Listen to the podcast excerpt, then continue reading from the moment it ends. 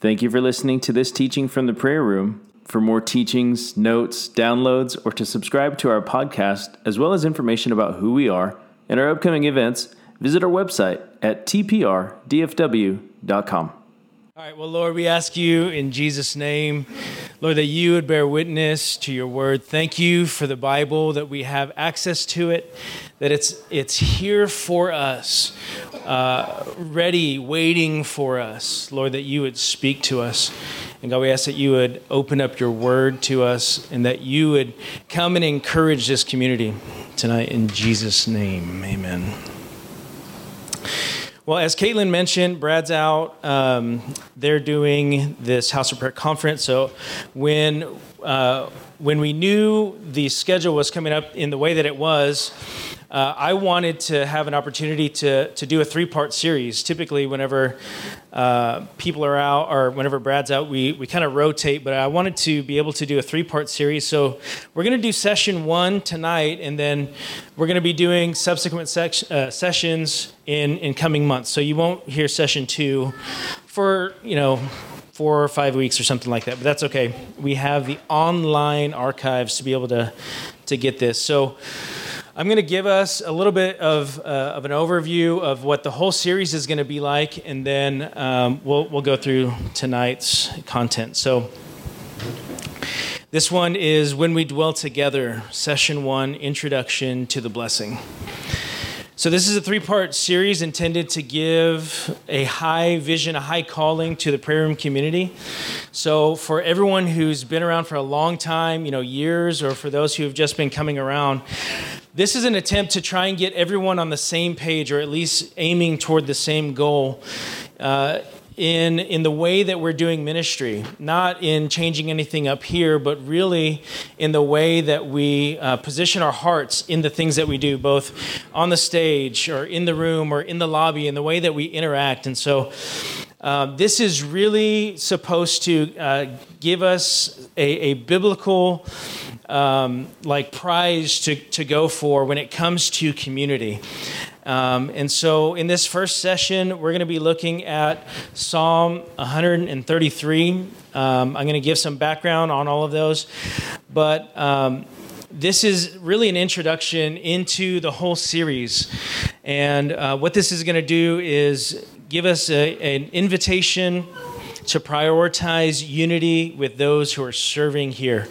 So many of you are uh, on one or two sets, some more. You're committed to a, a weekly prayer meeting. Some of you uh, haven't done that yet and are, are just coming around and, and, becoming a little bit more familiar with this, with this uh, ministry. And so, as we're serving here, uh, I want to give us the the opportunity to see there is more, even while we're doing what we're doing in ministering to the Lord and doing that together. There's more available to us. There's a blessing when the decision is made to emphasize and strengthen community, specifically as a priesthood, as we'll, we'll look into here. So I want to read the, the part of Psalm 133 that we get the, um, the, the title here, and it says, Behold, how good and pleasant it is when brothers dwell in unity. And there's something special to that. We're going to get into that here in just a second, breaking down the passage. But I think whenever the word uh, says "behold," it's trying to give, get our attention, and that's that's what we're we're going to be doing is looking at this in this first session. In the second session, we're going to be looking, uh, continuing in the theme of this Psalm 133 blessing, specifically going for unity.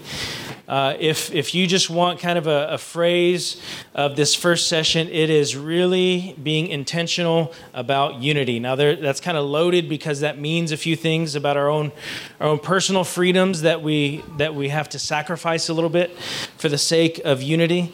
Uh, that means embracing humility and, and a few other things, but that's really the, the aim is being intentional about unity. So, in the second session, we're going to focus more on the vertical relationship. So, there's, I believe, some prerequisites for unity to work, um, not just in an event, but in a sustainable cultural way in the ministry. And um, we have uh, various backgrounds and a, and a, lot of different um, you know experiences and things like that but one of the most important things that we can, I mean, all of Christianity, but, but specifically in us trying to focus on unity in the context of a priesthood, one of the most important things is to focus on our relationship, our personal relationship with the Lord, but also our corporate relationship with the Lord.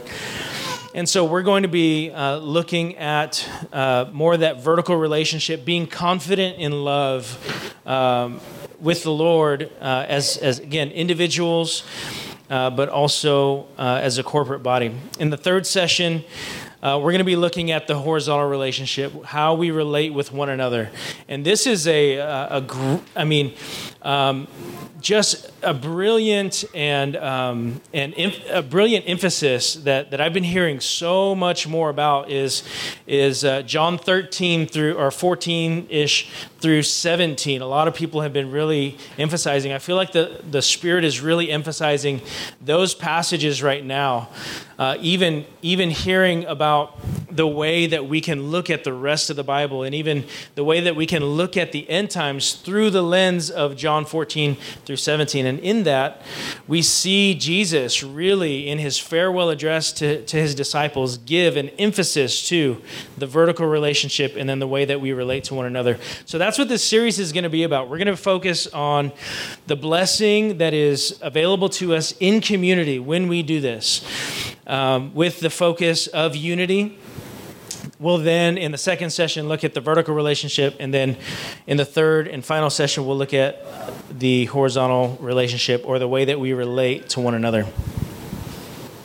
All right, so we're going to get into the background here of, of uh, Psalm 133 uh, want to give you i just this is just my way. Whenever i'm i'm digging into something i go and i just find bunny trail after bunny trail.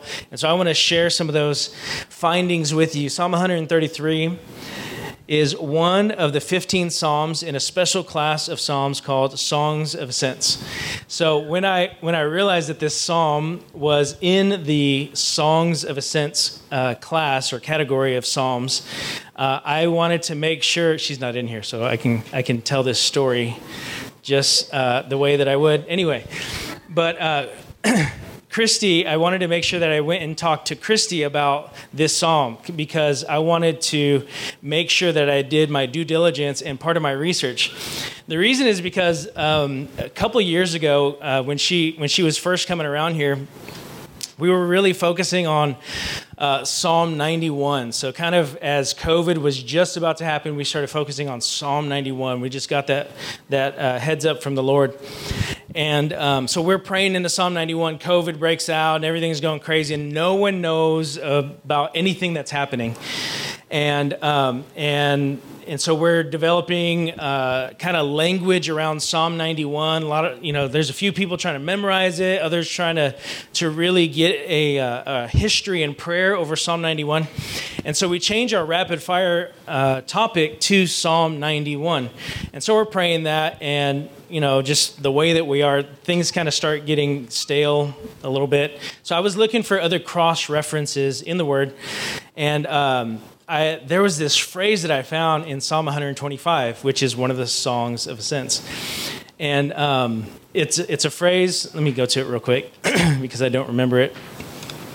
It says, uh, Verse 2 As the mountains surround Jerusalem, so the, so the Lord surrounds his people from this time forth and forever. So I was like, Lord, surround your people like the, the mountains surround Jerusalem. So I'm, I'm praying it, and Christy's the worship leader.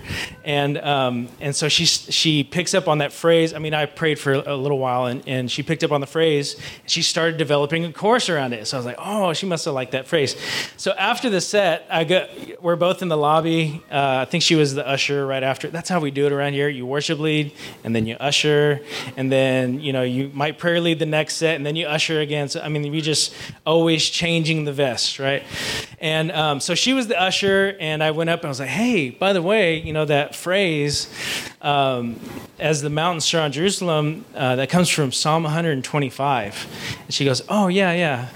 Uh, I like that one. Or she said something smart, and I was like, "Yeah." Um, yeah, you know, it's it's one of the songs of ascents. She's like, oh yeah, you know, from 120 from 120 to 135. I was like, oh, you know, and she was like, yeah, I do. You know, just like very humble, like, oh, I know. I was like, oh, cool. Well, well, what else do you know? She goes, well, actually, when I when I spent some time living in in Jerusalem, um, me and the group that I was with, we were planting a vineyard on the on the side of the mountain, and we would sing the songs of ascents as we were working and stuff, and we you know we were singing them in Hebrew, and I was like, oh, I'm a complete idiot.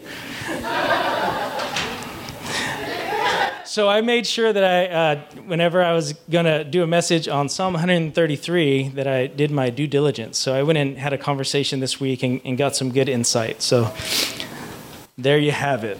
I'm glad she came in when she did. All right, so Psalm 133 is one of the songs of ascents, and um, uh, of these 15 Psalms, four of them were authored by King David himself. So Psalm 122, 124, 131, and 133. And so, again, we're looking at 133 today. And again, these were intended to be sung on the way up the mountain to worship the Lord. One of the themes that you'll see in these Psalms that's just so beautiful, I was going through them um, in, in preparation for this, and I was looking at how many phrases in this category from Psalm 120 to 135 that I've heard in songs or in, in past uh, times of reading through my Bible there are so many phrases in this group of 15 psalms that, that have always just captured my attention or the lord you know quickened my spirit as i'm reading these. And so they're just so filled. In and i was looking and and kind of like lord what is kind of the theme with these? Why are these so good? And one of the things about them that as you read them they are so filled with hope they're filled with expectation. They are looking to the Lord. You know, even, you know, where does my help come from? I look to the hill. You know, that phrase is is is in here as well. There's there's other phrases that that are in songs or or have been um, just you know put on display by uh, saints of old and in hymns and things like that. And so um, you know, these, this is just a, a special class of it. So, Psalm 133 uh, sequentially comes after 132. And, um, and I think it's, it's kind of cool as you look at 132, that's the, the, the psalm that highlights David's vow. Um, so I mean, just house of prayer theme after house of prayer theme, house of prayer theme. So 132 is is the one that's like, oh Lord, remember your servant David, how how he he promised that he would give himself no rest until he found a resting place for the mighty one of Jacob, for the for the God of Israel. And so it's it's one of these uh, these uh, classes of Psalms that are just so special and filled with so many things that a community like this would really identify. And, and really, this is just a sales pitch. If, if you're just, you know, wanting to read something new or you know try and go deep in something this category of psalms 120 to 135 would just be a great uh, study to go through especially with the with the uh, intention of of reading it here in this room in the midst of, of ministering to the lord. It'd be awesome. Great uh, little side study for you so, anyway, as we said, uh, King David authored this one. Just a reminder David is the man after God's heart, and he's esteemed in Christianity for, for very many reasons. Uh, his kingship, him being a warrior, uh, him being um, uh, a grand mistake maker, uh, an awesome repenter. He, he was uh, so amazing, amazingly quick at operating in the grace of God. Whenever he messed up, he owned it. He went and repented, and he was right back in to into worship. He never gave himself uh, a timeout. He never put himself in the penalty box. He always went right back in. And so I, I think about uh, that the way the gentleness of God made him great. That's a, a Psalm 18, 35 uh, verse the way that God's gentleness made him great. In Psalm 18 uh, 20, the way that the Lord delivered him because he delighted him. You, you begin to get the idea that David had this different view of God. And specifically for the house of prayer, we esteem David for another reason that's, that's maybe not as known, at least right now, to uh, many others in the body of Christ, and that is he established an additional worship service in addition to the animal sacrificial system that Moses that Moses had set up, and so we we um, in the house of prayer movement in prayer rooms that that operate kind of in this um, this melding of worship and prayer look to David as as one of the, the as the first to do it and inspired by God in doing it. He's known as the sweet psalmist of Israel, who authored nearly half of the Psalms. So this is this is a, a cool psalm specifically because number one, it's short. So if you're in your Bible reading plan and you're doing a chapter a day, it's like sweet, three verses. I can really go deep in this and not be over real quick. I know what you guys were thinking. I can really go deep in this uh, psalm and really just marinate over these three verses. Um, so I want to read over it and uh, and then we'll we'll start picking it apart. Quick note: the uh, the key phrase in this in this psalm is it's the title of, of the series, and that is when brothers dwell in unity. It's going to be referred to in three different times, uh, once on the front end and then twice on the back end. But we're going to pick this apart after I read it, and then uh, we'll, we'll look to see what we can learn from here. Behold, how good and pleasant it is when brothers dwell in unity. It is like the precious oil on the head running down on the beard, on the beard of Aaron, running down on the collar of his robes. It is like the dew of Hermon, which falls on the mountains of Zion. For there the Lord has commanded the blessing, life forevermore. And so we look at the very beginning and that word behold, it's a it's a it's a word hine, and, and that is low or look. This word is intended to get the person's attention. It's first used in the garden in Genesis 1:29 when when God is getting uh, Adam's attention and telling him, this is what you're going to be in charge of. He first tells he tells uh, Adam, okay, here's what you're going to be doing, and this is what I'm giving you. This is what I'm putting under your care and your charge. And he gets his attention with this word, hine. So here we start off with, with this, and David is using it, hine. Behold, how good and pleasant it is when brothers dwell in unity this phrase good and pleasant is pretty remarkable when you when you begin to pick it apart and even look at it, at both of these words individually I think about uh, specifically vegetables. Um, when uh, when I was growing up, I knew that there were vegetables that were good for me, but were not pleasant. And then I, I knew the foods that were pleasant, and I was told they weren't typically good for you. So you've got the, the plate of vegetables and you've got the, the cake on this side, and one is good, in my eyes at least. One is good and one is pleasant, but neither plate is good and pleasant. And so this particular phrasing, how good and pleasant, is supposed to get our attention and in the description that when brothers dwell together in unity, it's both good and pleasant. It's, it is something that is unique. So we look at the next one how good and pleasant it is when brothers dwell together in unity. It's like the precious oil. I'm on uh, part C on the top of page three. It's like the precious oil and David begins to describe specifically what oil he's talking about. The precious oil, and then he, he refers to the oil that's running down the head, dripping down the beard and onto the, onto the garment of, of Aaron specifically. Now, when we look at, at uh, Exodus 30, there are some very specific guidelines. Now, I was trying to think, and I think about uh, the ingredients to this precious oil. There's the recipe here in Exodus 30.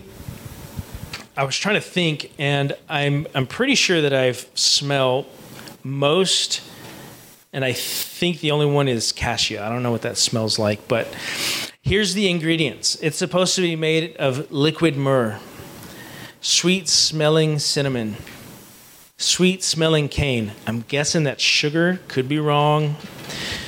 Cassia and olive oil and it was prohibited to make this oil for personal use. It was intended to be made for a specific purpose with specific quantities of oil. I didn't put the recipe because I didn't want to get any of you in trouble because it's prohibited for personal use. If you're going to copyright infringe, you got to go on your own and look it up.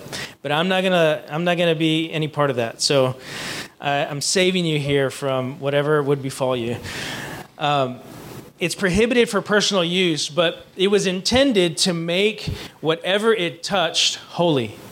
This oil, this recipe was set apart. It was prescribed by God. It's actually God who's telling Moses, this is how you make it. These are the quantities. This is what you use.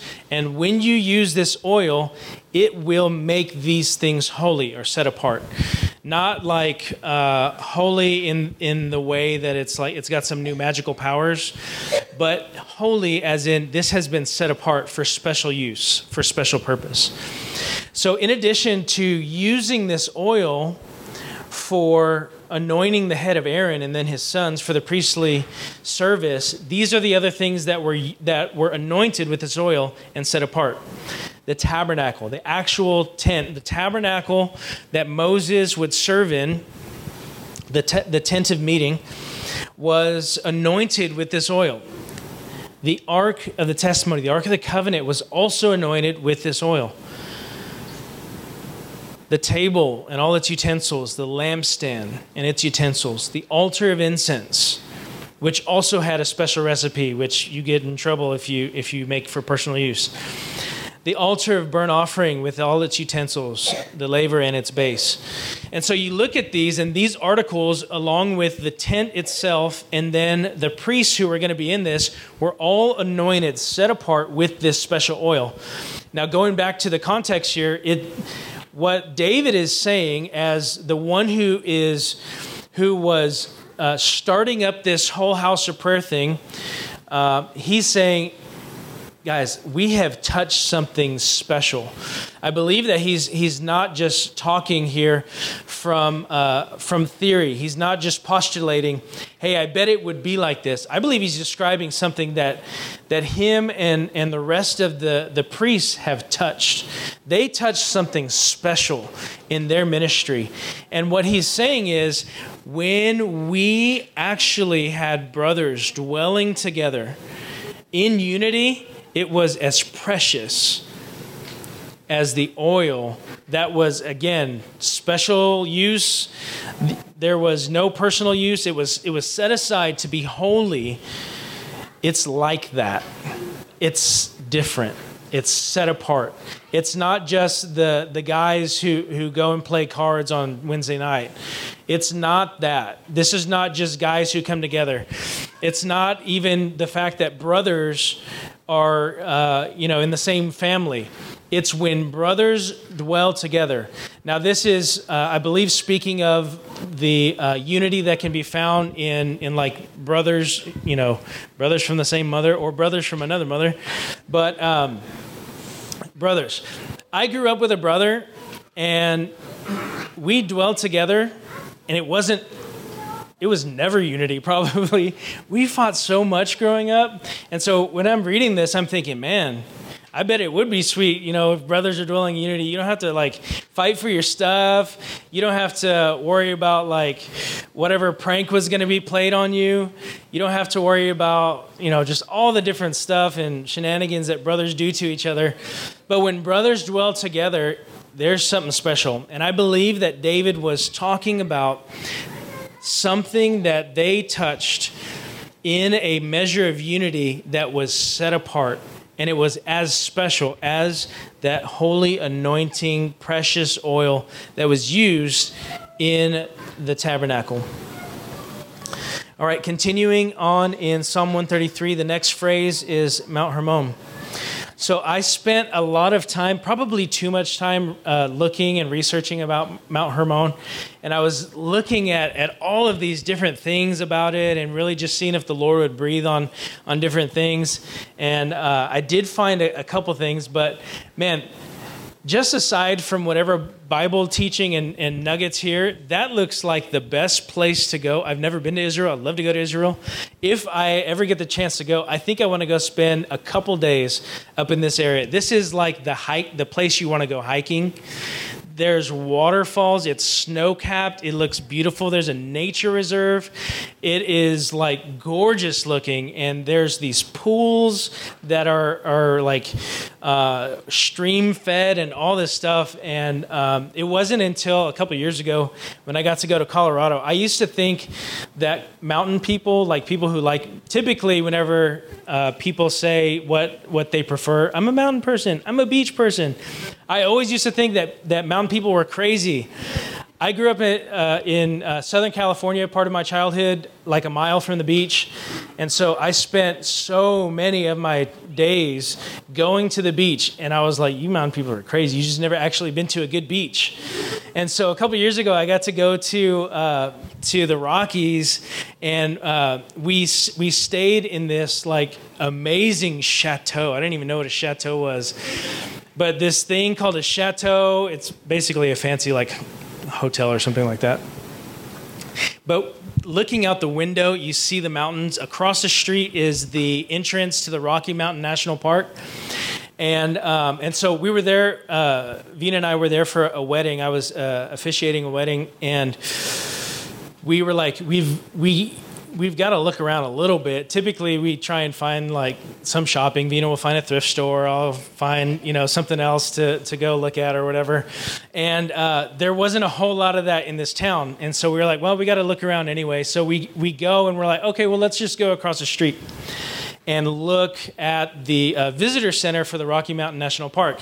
And so we go, and it's like I mean, it's beautiful, like miles out, but we're like, well, let's let's you know look around. So we go around the visitor center after we had been inside, and just behind the visitor center where was this stream with boulders and the air was crisp and there was like a little bit of wildlife roaming around. We saw this big uh, not a moose. I don't remember what it was.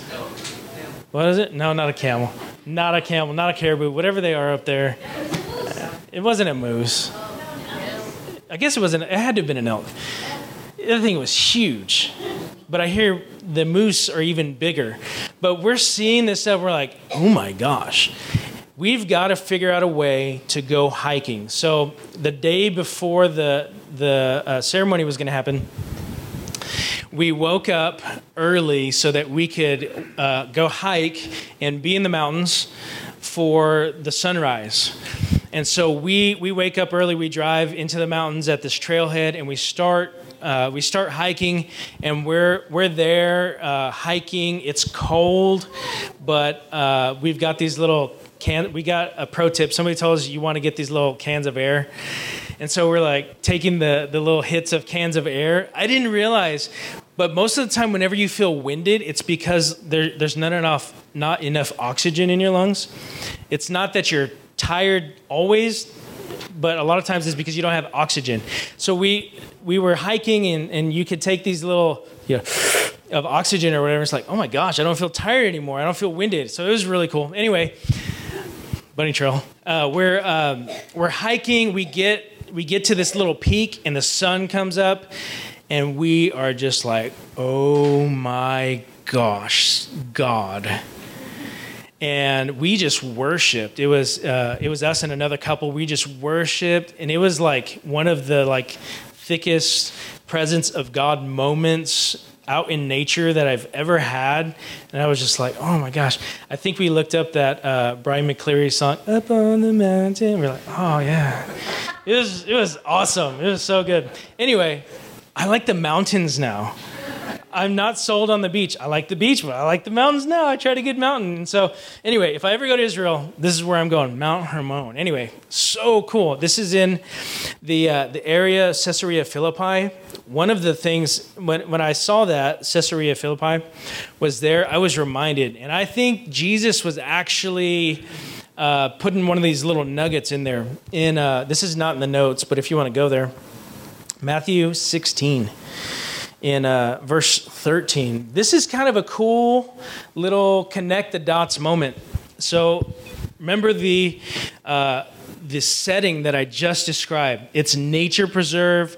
There's uh, there are streams at this time. Uh, the uh, the water source is kind of dried up a little bit, but back then it was it was much more abundant in, in the water uh, that was produced. There's springs, but then also the, the dew that's up there, and and just the the the climate up there is just gorgeous. Anyway, so in this region, Caesarea Philippi is is where this picks up. Sixteen uh, Matthew sixteen thirteen. Now watch this when uh, Jesus came into the region of Caesarea Philippi. So he's here at this gorgeous nature preserve quality mountain, right?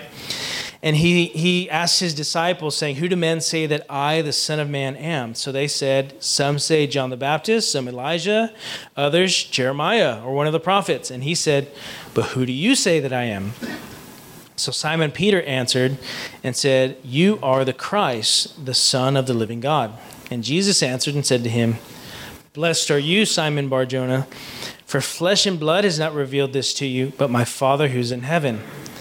And then he goes on and says, And I say to you that you are Peter, and on this rock I'll build my church. So if you look at the, the, the language here, he says, And here on this rock, remember where they're at in this region, he's going to build his uh, ecclesia.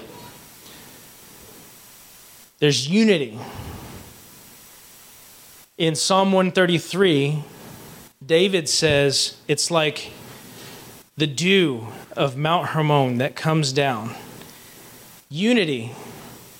When brothers dwell together in unity, it's like the assembly of believers.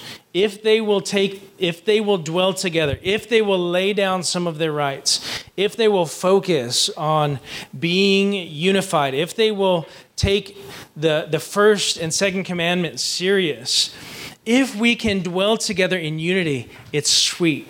Like where we're at right now. It's like the dew, it's like the streams coming down off of, off of this mountain in this sweet setting. And he says, and here, not here in this specific geography, but not even on Peter specifically, but here in this this concept, revelation from God, if you will allow yourself to be vulnerable and open to God speaking to you, the spirit of revelation operating in your life, this is how the church will be built. This is how the assembly will move forward.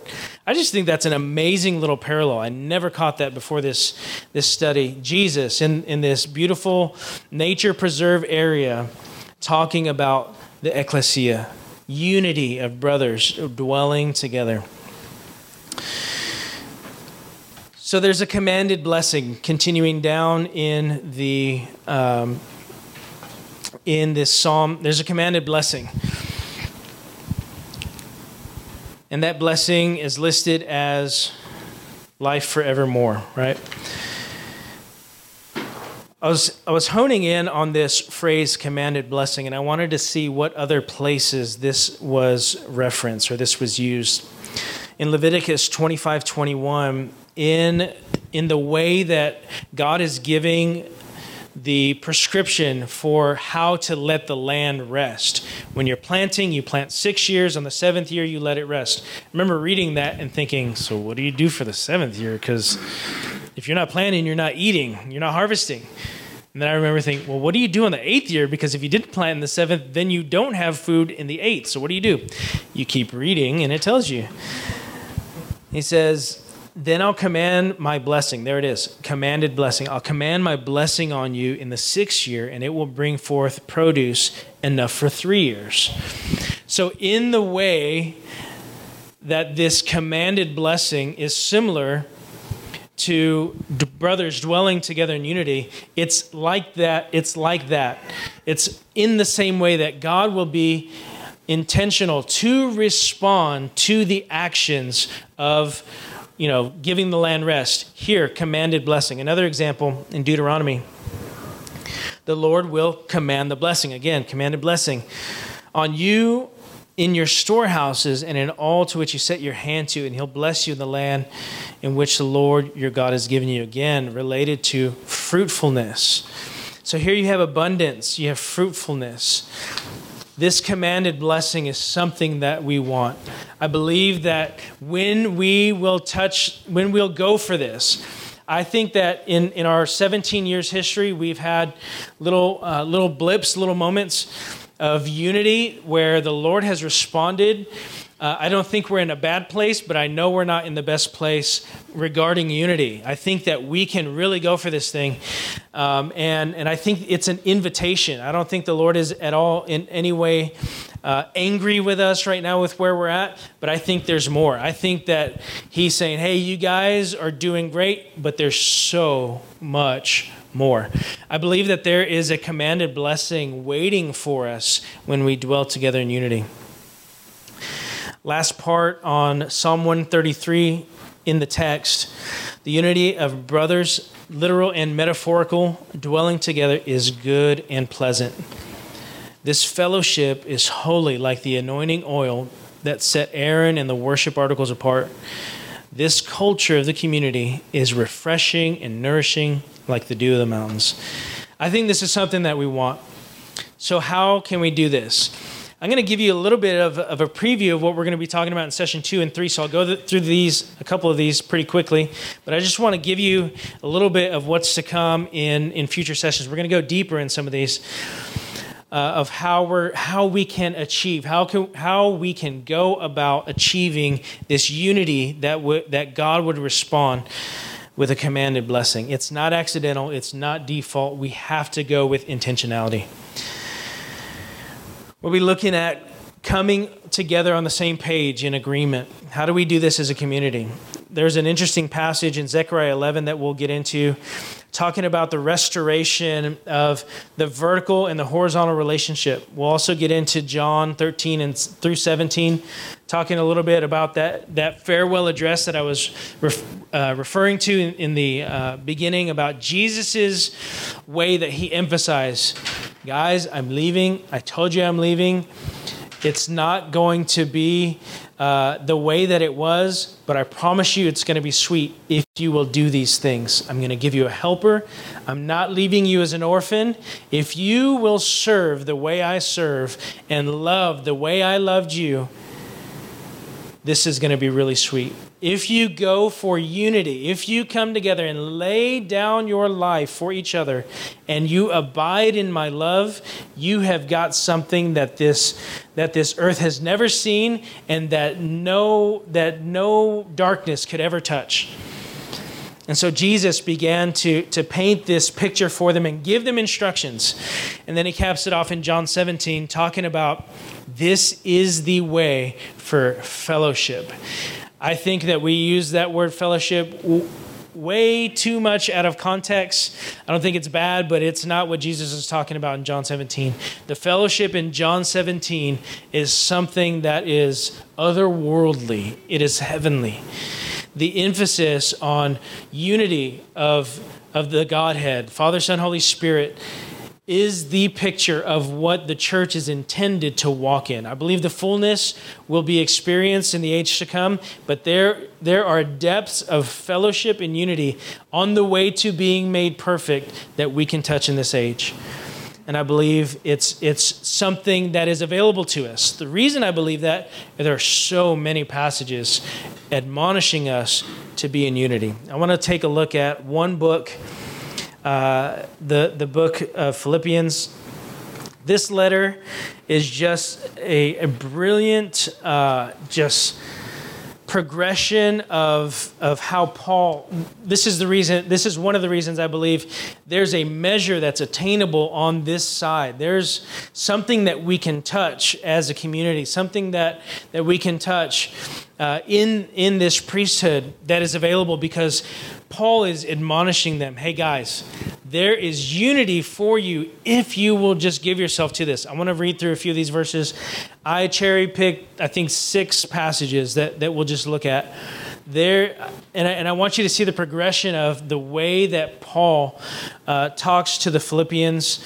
Uh, and, and it seems like he's describing something that he's seen and tasted of, and he's just like, guys, if you will just do this, it's something sweet, I promise you. Philippians 1 9, this is one of the apostolic prayers that we pray so many times, but I want you to, to think about it in the context of, of community, brothers dwelling together. And, and this is my prayer that your love may abound more and more with knowledge and all discernment, so that you may approve what is excellent and so be pure and blameless for the day of Christ, filled with the fruits of righteousness that comes through Jesus Christ to the glory and praise of God. Philippians 1:21 For to me to live is Christ and to die is gain. Philippians 1:27 Only let your manner of life be worthy of the gospel of Christ so that whether I come and see you or am absent I may, I may hear of you that you're standing firm in one spirit, with one mind, striving side by side for the faith of the gospel, and not frightened in anything by your opponents. Next one in 2 1 through 4. So if there's any encouragement in Christ, any comfort of love, or any comfort from love, any participation in the Spirit, any affection and sympathy, do this complete my joy by being of the same mind, having the same love, being in full accord and of one mind. Do nothing from selfish ambition or conceit, but in humility count others more significant than yourselves. Let each of you look not only to his own interests, but also to the interests of others. Next one in Philippians 2 14 through 16. Do all things without grumbling or disputing, that you may be blameless and innocent, children of God without blemish, in the midst of a crooked and twisted generation, among whom you shine as lights in the world, holding fast to the word of life. And the last one we'll look at today, Philippians 3 12 through 15. Not that I have already obtained this or am already perfect, but I press on to make it my own because Christ Jesus has made me his own. Brothers, I do not consider that I have made it my own, but one thing I do, forgetting what lies behind and straining forward to what lies ahead, I press on toward the goal for the prize of the upward call of God in Christ Jesus. Let those of us who are mature think this way. The language Paul uses in this and the way that he describes the violent pursuit that it takes to attain the goal, the prize of knowing God. The way that he describes the laying down of our lives, the way that he describes there is something sweet that he has seen and touched that he really, really wants for these Philippians, for the church in Philippi, to be able to touch. And I believe it wouldn't it wouldn't just be in there if it wasn't attainable. I believe that this is something for us that we can attain to. We see in the New Testament a model. I believe they touched it.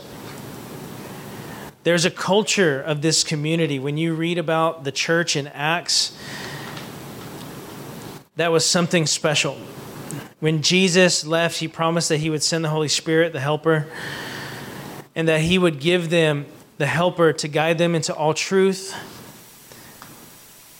to remind them of things that have been spoken, to help them interpret things that were going on currently, to give them a heads up of what was to come, to empower them to do life together, and that they would be anointed.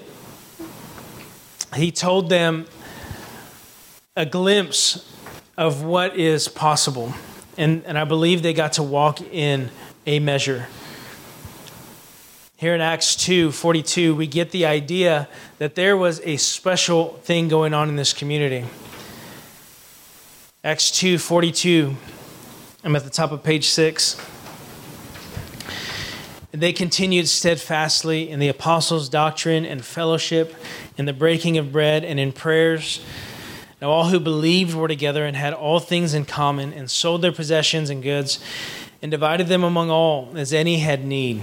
So, continuing daily with one accord in the temple and breaking bread from, the from house to house, they ate their food with gladness and simplicity of heart, praising God and having favor with all the people. And the Lord added to the church daily those who were being saved. There was something special. I think that there's many components to this. There's many things that, that were happening. One of the things is, I believe it's important to see, is that they continued steadfastly. They had a run culture. They were in a lot of meetings. The description and feeling that you get from reading this passage and, and even the, the other descriptions is that the assembly of believers were always together. They were in each other's homes. They were eating together. They worked together. They, they uh, studied the word together. They prayed together. They worshiped together. They were doing everything together. There was some active participation. I believe it's important because one of the things that ends up happening sometimes is sometimes when someone comes into a community, they're not exactly sure what their part to play is. And so if if you're not careful, one of the things that can happen is you kind of just sit and receive and there's not a whole lot of active participation on your end. I think that there's there's um, the the potential in this case of others who are being added to who wanted to come and receive, but I believe one of the keys to this community was that they were actively participating. You saw those who didn't have were given by those who did have. This was not. Uh, this was not a, a, the beginnings of social welfare. This was not a, an entitlement program that was happening. This was the brothers who saw each other actively participating in the body, receiving from one another. This one had food, this one didn't have food, so they shared. This one had wisdom, this one needed wisdom, and so they shared. This one didn't have food or wisdom, but they were a hard worker and they worked their tail off and this one needed work done. And so they were actively participating in the community with what they did have. And I want to encourage us whether whether it's you, know you're coming in new and not know your place and just kind of like, "Oh, I'm not sure what to do, but hey, this is pretty sweet, so I'll just receive."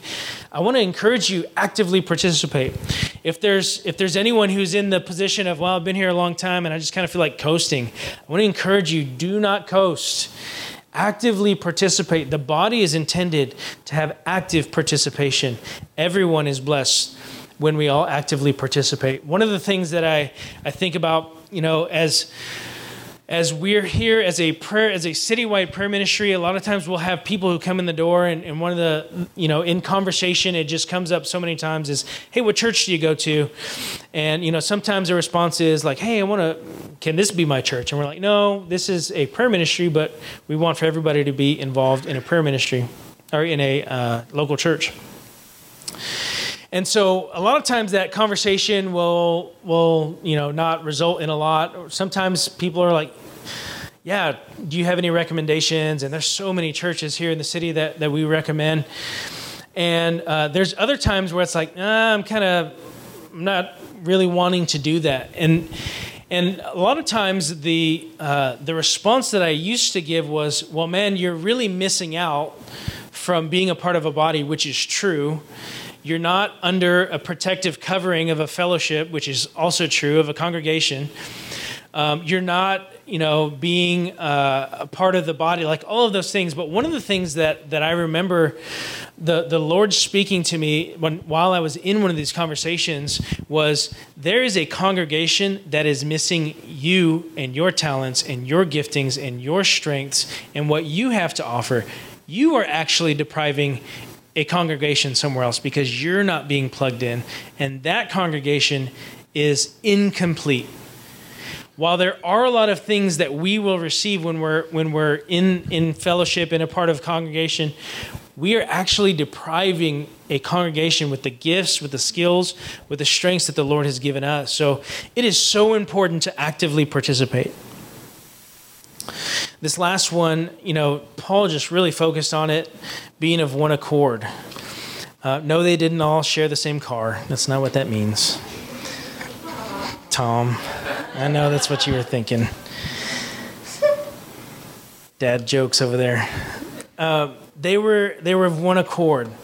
They were in unity. I, I when I read this description, I think there was like a hive of busy bees, and not for all the, the bad reasons that people call people busy bees, but there was a cooperative uh, mentality. They were moving with intentionality, with purpose. The church was all on the same page. They would move together, they would uh, participate together. They were doing just so much. They laid down their lives for each other, and it was a continual provoking of oh my gosh they just ministered to me in this way. I want to i want to give back. And so there was this this special thing that was happening. I believe they walked in a measure of the fullness of god that paul got to to witness. So how do how does this impact us. I believe that dwelling together in unity can be in our future. And I say can be because it's not default. It, we can't assume that because we have 20 hours of prayer every day and there are people at the building that we will have unity, that we will be uh, actively participating. There is a blessed version of community life that could be in our trajectory, that could be a part of our future.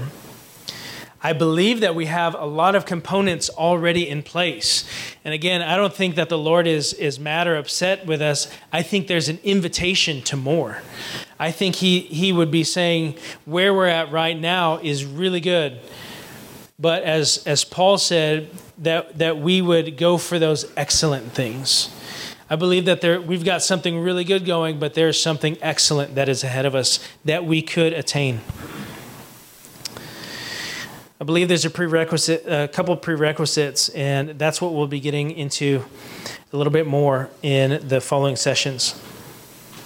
We have need of many things anointing, vision, money, resources, etc. But one of the most pressing needs is revelation. We have to know who we are. And that was the point of, of Paul's prayer in Ephesians 1:17. We pray that a lot, and I think it's it's good to pray a lot whenever we're like, man, bless this church with the spirit of wisdom. But what Paul's getting at in Ephesians 1:17, and we'll go in depth in, in the next session. What Paul's getting at is kind of what uh, Jesus was encouraging Peter with there's something that flesh and blood cannot reveal, that can only be revealed by your Father in heaven. And when you know who you are in Christ by the Spirit of revelation, when you know that you're a part of Jesus' inheritance, when we know who we are and who we belong to, what we have ahead of us, what we've already got in us by the power of the Holy Spirit, we will operate differently.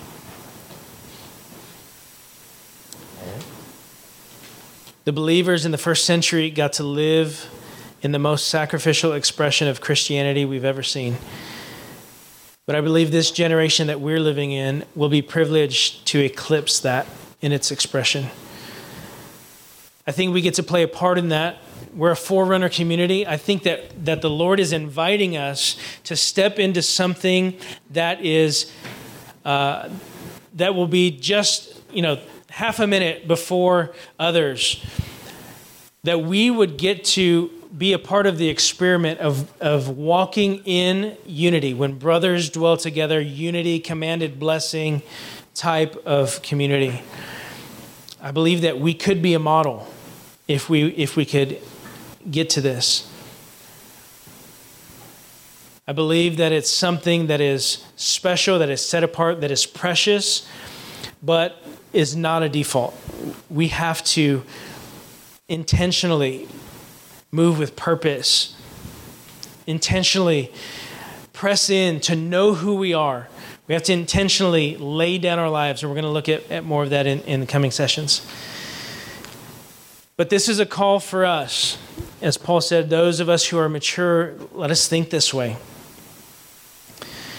This is a call to pray for, to bless, and love our enemies. I think back to the way that Jesus talked in the Sermon on the Mount. He says, You've heard it said, do this, but I say do, the, do this upgraded version. You, you've heard it said do this.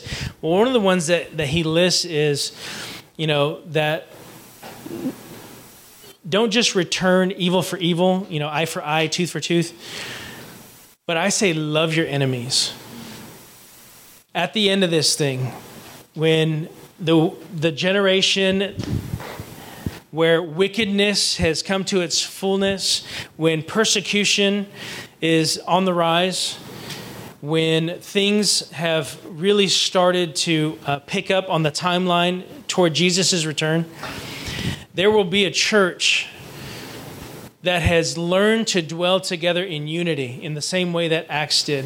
And there will be a church in the same way that Stephen who was a, a product of that community could could go out into into uh, that experience of being uh, pelted with with stones and lay down his life with gladness in the same way that Jesus would would look at his enemies and say father forgive them. They don't know what they're doing.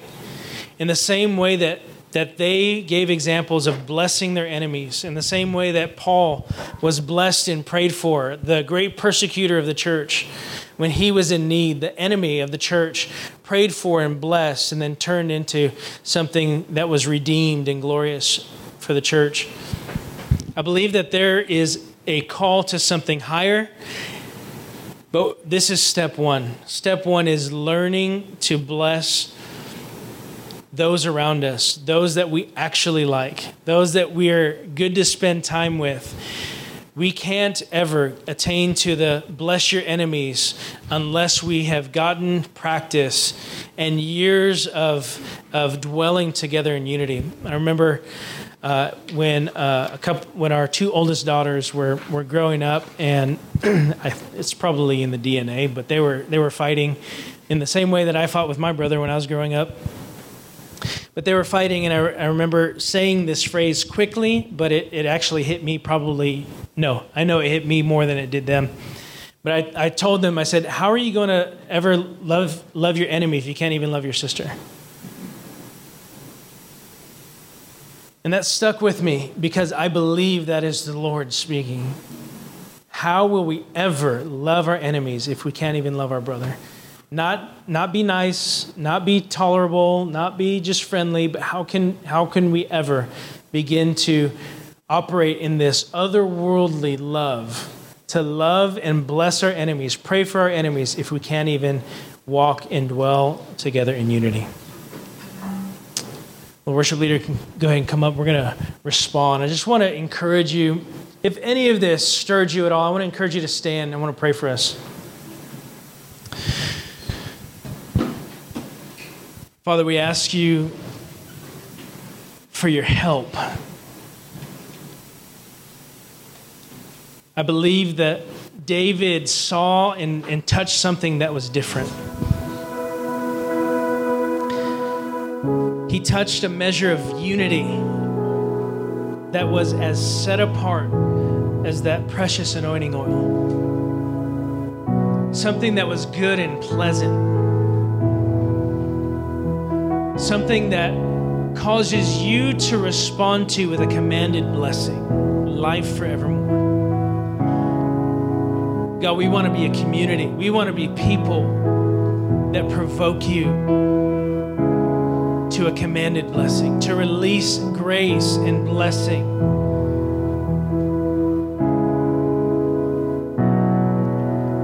Lord, we ask you for help we bump each other. We get on each other's nerves. We have bad days, bad weeks. Lord, help us. We're trying, but we need your grace. So, Father, I ask you in Jesus' name that you would release grace to us right now grace to actively participate in this community, grace to intentionally pursue unity. Father, I ask you for the spirit of wisdom and revelation. I ask you for grace. Oh, that we would know who we are. Grace to lay down our lives for each other. We only know a little bit of what that's like. I ask you for grace for Father, would you release the power of your Holy Spirit that with one heart, one mind, we could move forward. Lord, we want to we want this. We ask you for your help. So would you move? Would you release grace to us right now? In Jesus' name. This concludes this teaching from the prayer room. For more resources, please visit our website at tprdfw.com. Thank you.